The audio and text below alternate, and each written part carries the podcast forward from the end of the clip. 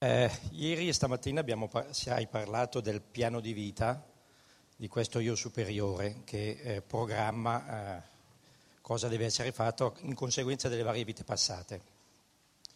Il, l'io inferiore ignora questo e eh, questo fa scatenare il dinamismo della libertà tra egoismo e amore.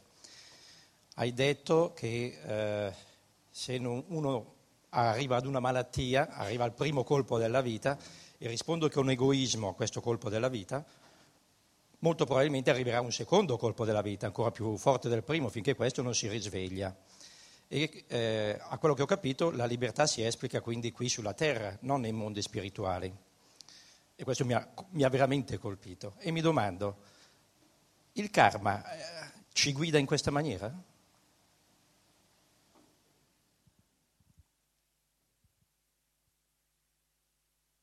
Ne conosci un'altra?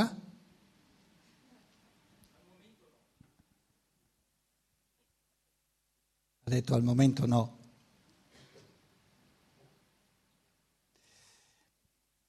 C'è un, eh, un, ponte tra quello che tu dicevi e una, mm, per capirlo meglio. Tu dicevi la coscienza ordinaria ignora la volontà dell'io superiore, dello, del, dello spirito dell'uomo. Sì e no, sì e no. Perché ogni giorno questa volontà gli viene incontro. Io non conosco la volontà del mio spirito per domani ma conosco quella di oggi. Perché i fatti di oggi sono già avvenuti. Quindi ogni fatto che avviene, ogni incontro, ogni evento, mi rende percepibile e quindi immediatamente conoscibile un frammento di volontà del mio io superiore.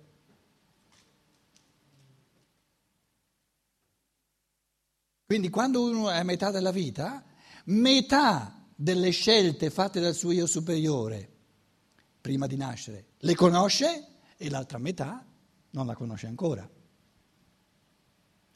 Quanto ci vuole per capire che tipo è? Chi capisce a volo gli basta un paio di cose. Chi è tardo nel capire ha bisogno di arrivare a 70-80 anni e non ha ancora capito nulla e perciò si rincarna di nuovo. Voglio dire, quanto devo percepire io di un'altra persona per capire che tipo è? A seconda della capacità di penetrazione del pensiero. Quindi l'amore alla vita è esercitare l'amore al proprio io superiore perché è pieno di amore verso di me, che mi porta incontro, quindi io capisco che tipo è, lo, capi- lo evinco dalle cose che ha deciso, ma le cose che ha deciso mi vengono incontro.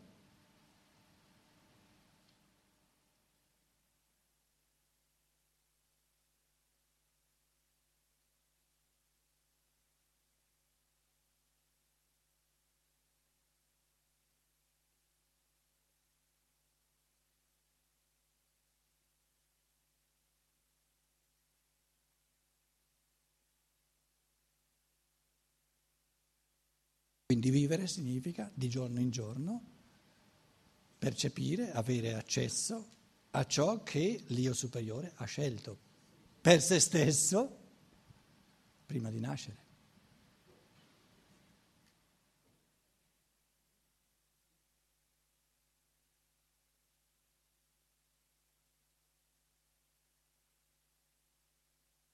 Io superiore è il mio sovraconscio. Lo sono nella misura in cui mi identifico.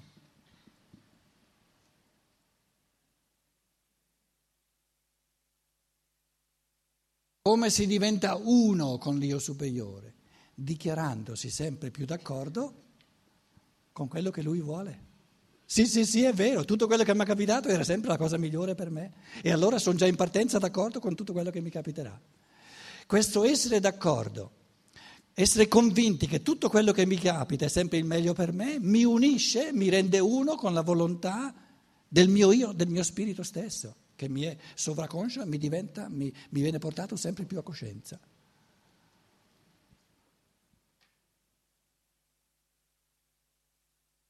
Se invece non amo, non sono d'accordo e mi arrabbio per quello che mi capita, sono in contrasto con me stesso.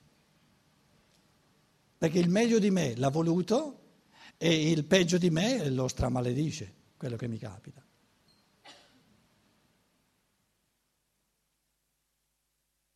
Essere in sintonia con se stessi è l'arte di dire a tutto quello che mi capita, che bello, che bello, sempre meglio, sempre meglio, sempre meglio, sempre meglio.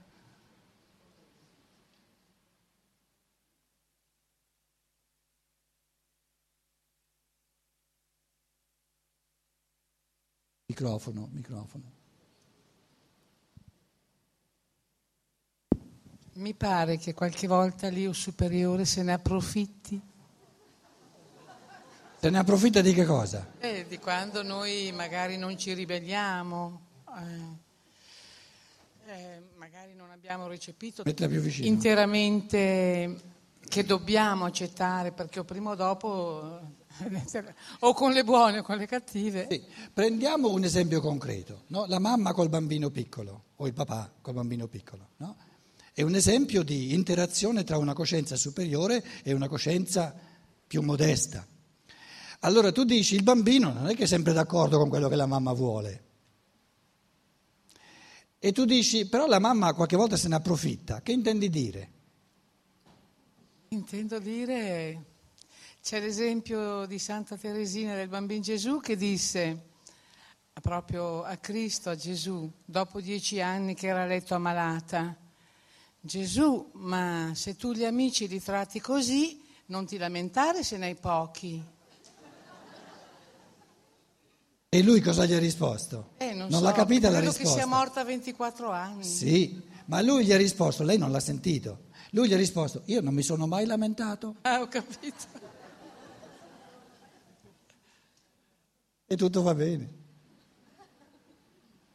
Quindi bisogna dire sempre sì, va bene, sì, sì, sì, che è dura, eh? Perché... No, no, no, no.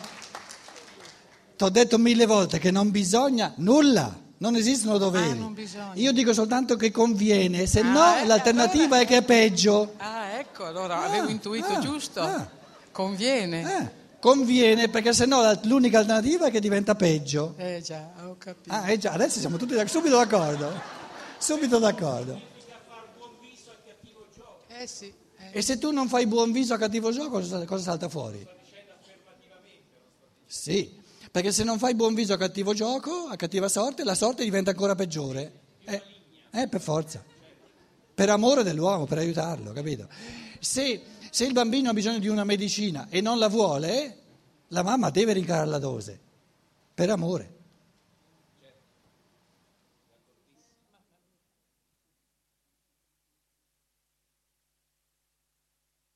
L'alternativa è di una vita comoda, no?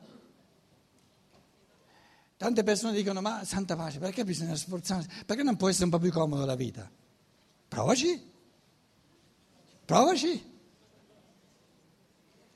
La vita comoda è così noiosa, ma noiosa, ma noiosa.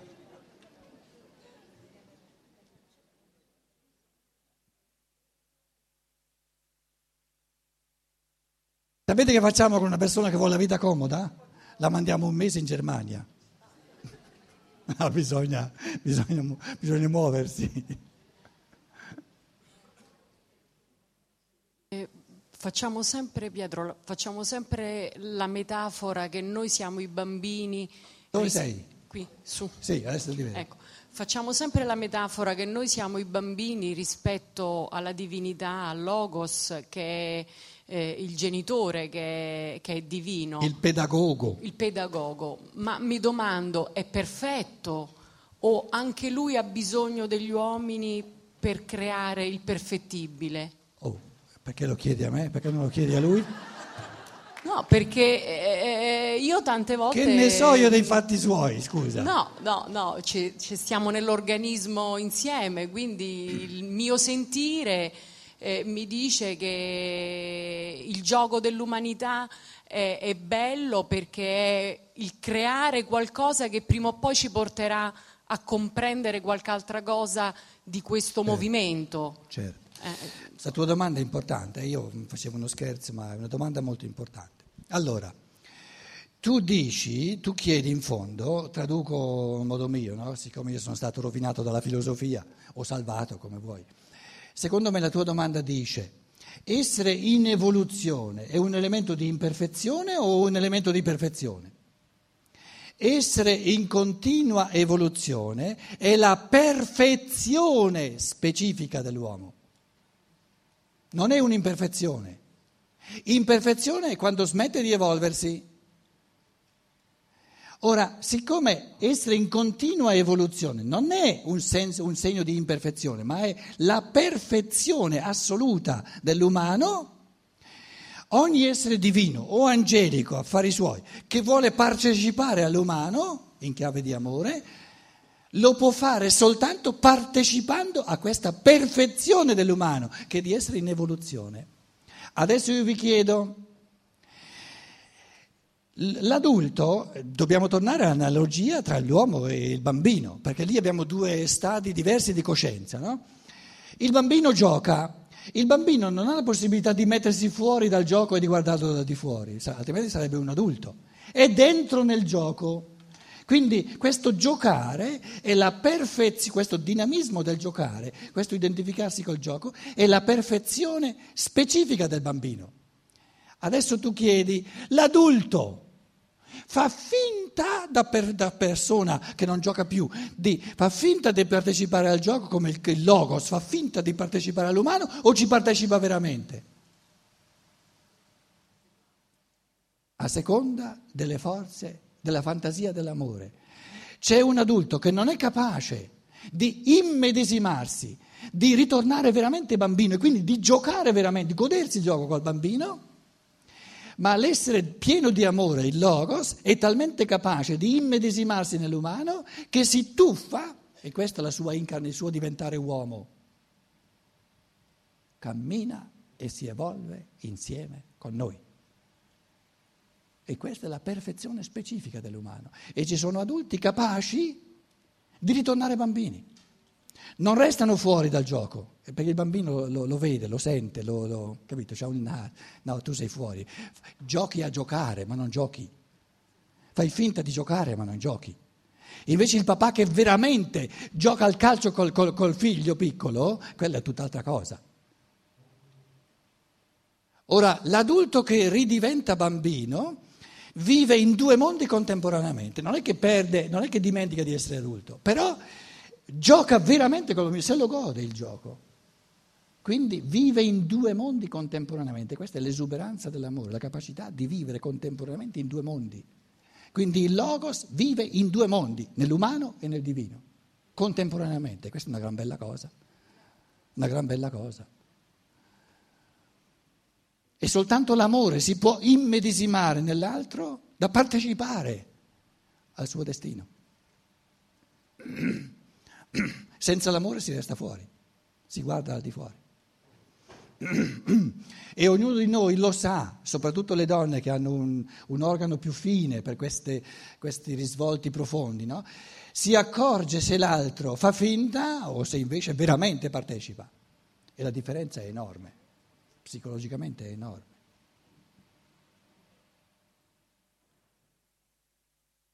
E Steiner dice il destino, proprio la, la, la, l'evoluzione dell'umano è in questa direzione che le forze dell'amore rendono l'essere umano capace che le rughe di, di, di, di paura, le rughe della, della paura dell'esistenza, le, la, la, la tristezza dell'altro diventa veramente la mia.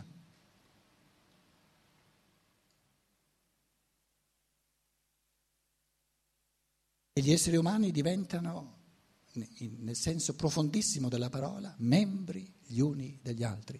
Questo significa però che tutto l'elemento della materia, del corporeo, deve essere sempre di più spiritualizzato, perché si può diventare eh, membri gli uni degli altri non a livello corporeo, ma soltanto a livello dell'anima e dello spirito. Ma questa è una conquista della coscienza morale. Prendi il microfono, se no non ti sentiamo. Prendi il microfono, altrimenti non ti sentiamo.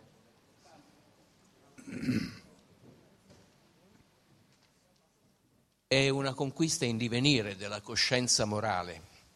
Ne ha parlato in lungo e in largo lo Steiner. che ancora i tempi sono un po' lontani.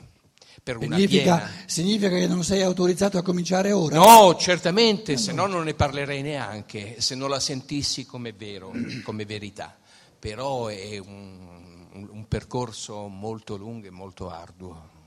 Ma che vuoi dire con questo? Vuoi metterci eh, paura di cominciare? No, è eh, la, be- la, bellezza dell'impegno, la bellezza di, dell'immetterci. Il microfono. Chi vuole l'ultima parola di saggezza? Dai, l'ultimo contributo. Il, la nostra vita è amore, la nostra origine è amore, noi siamo amore, e però siamo influenzati comunque dalle nostre tendenze karmiche. E, non ho sentito bene l'ultima. Che noi siamo, la nostra origine vera è l'amore, la nostra tendenza umana è quella originaria. E però le, nostre, le illusioni e le nostre tendenze karmiche comunque ci portano a essere oscurati. Per superare le sofferenze e gli ostacoli che abbiamo nella vita, che abbiamo sempre, dalla nascita alla morte abbiamo problemi, perciò dobbiamo avere quell'atteggiamento per trasformare, per rivoluzionare noi stessi per far sì che abbiamo questo uh, stato d'animo, questa illuminazione sempre presente, perché comunque siamo influenzati dalle nostre tendenze karmiche. Cosa dobbiamo fare per mantenere comunque questo amore sempre uh, attivo per la trasformazione? Perché spesso siamo comunque influenzati da un ambiente esterno o da noi stessi, soprattutto dalle nostre tendenze. E capisco bene, tu chiedi cosa possiamo fare per rendere l'amore dentro di noi sempre più forte, sempre più genuino. È questo che chiedi. Tirarlo fuori, manifestarlo.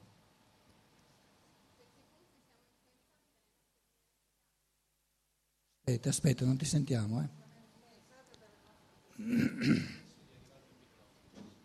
Comunque siamo influenzati dalle nostre tendenze.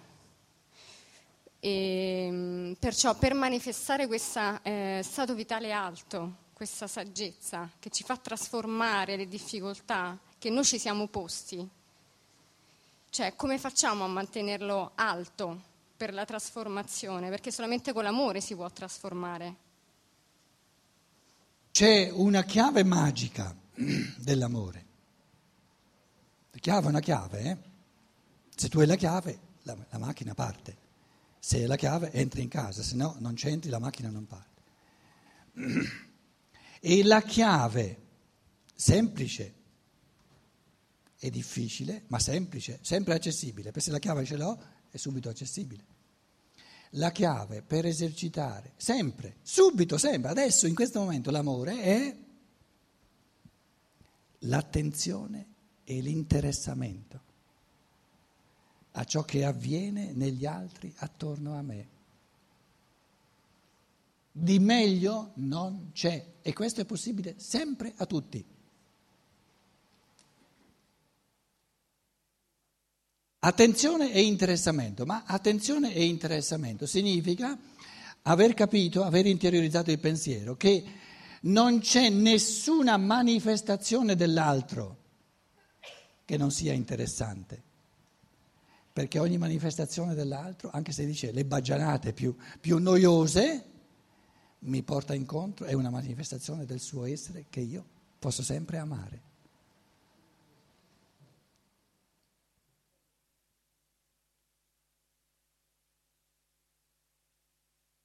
Amare vuol dire dare peso a ogni parola dell'altro, qualsiasi sia perché nessuna parola è a caso e ogni parola manifesta l'essere per chi lo sa cogliere. Buonanotte a tutti, ci vediamo domani, chi ha tempo e voglia. Grazie.